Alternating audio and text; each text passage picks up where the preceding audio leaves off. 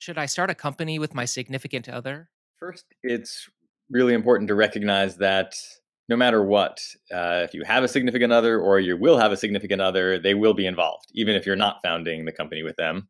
Um, you will spend a lot of time talking about your business. They will be a sounding board. They will feel the pain that you feel when things go wrong.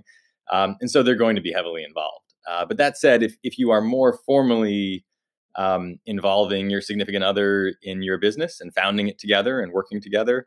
Um, I think there are a couple um, things to to um, to think about. I mean, the first uh, that comes to my mind is that there are a whole bunch of benefits that that certainly come with having your significant other be actually formally part of the business. Um, uh, one of those is that uh, you are obviously very aligned. Uh, so there, there's a whole class of entrepreneurial problems that comes from partners who can become misaligned. One of them starts working more on the business and the other starts working less. And you start thinking about how do you divide up the pie and that can happen in a whole host of ways and obviously if you are if you have a good relationship and you're married and um, you're you're a team anyways um, you can sort of put all of those problems aside and you just are are completely aligned with this person who's your partner in life and in the business um, so there's really great things that come with that um, there are is on the flip side there is a sort of new class of potential challenges, uh, and I, I, think it really comes around. You're you're kind of increasing some of the risk in your life because you are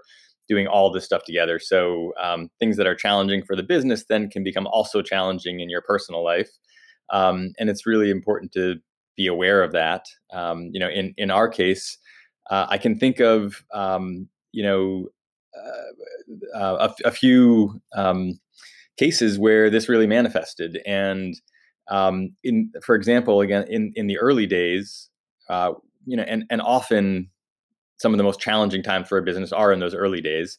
In the early days, I would. Uh, you know, come home from working, and Eleanor would come home, and she she had her own full time job, and um, you know she was co founder but not actively involved. But I would kind of spill out all of the challenges, the disasters that I'd faced for the day. And that was cathartic for me and helpful. And then I would go to sleep and sleep well. And she would sit there through the night pondering all these challenges, and, and it was it was taking its toll on her.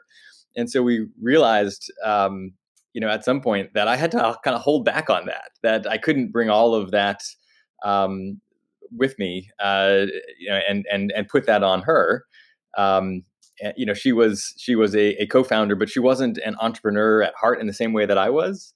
Uh, she she became a founder and an entrepreneur because I was, and because we founded together. But if it weren't for that, she wouldn't have done it. And so, um, kind of by disposition, she wasn't uh, kind of prepared for those some of those early challenges. Um, and so, just kind of recognizing um, how you handle that relationship then becomes a part of how you handle the business.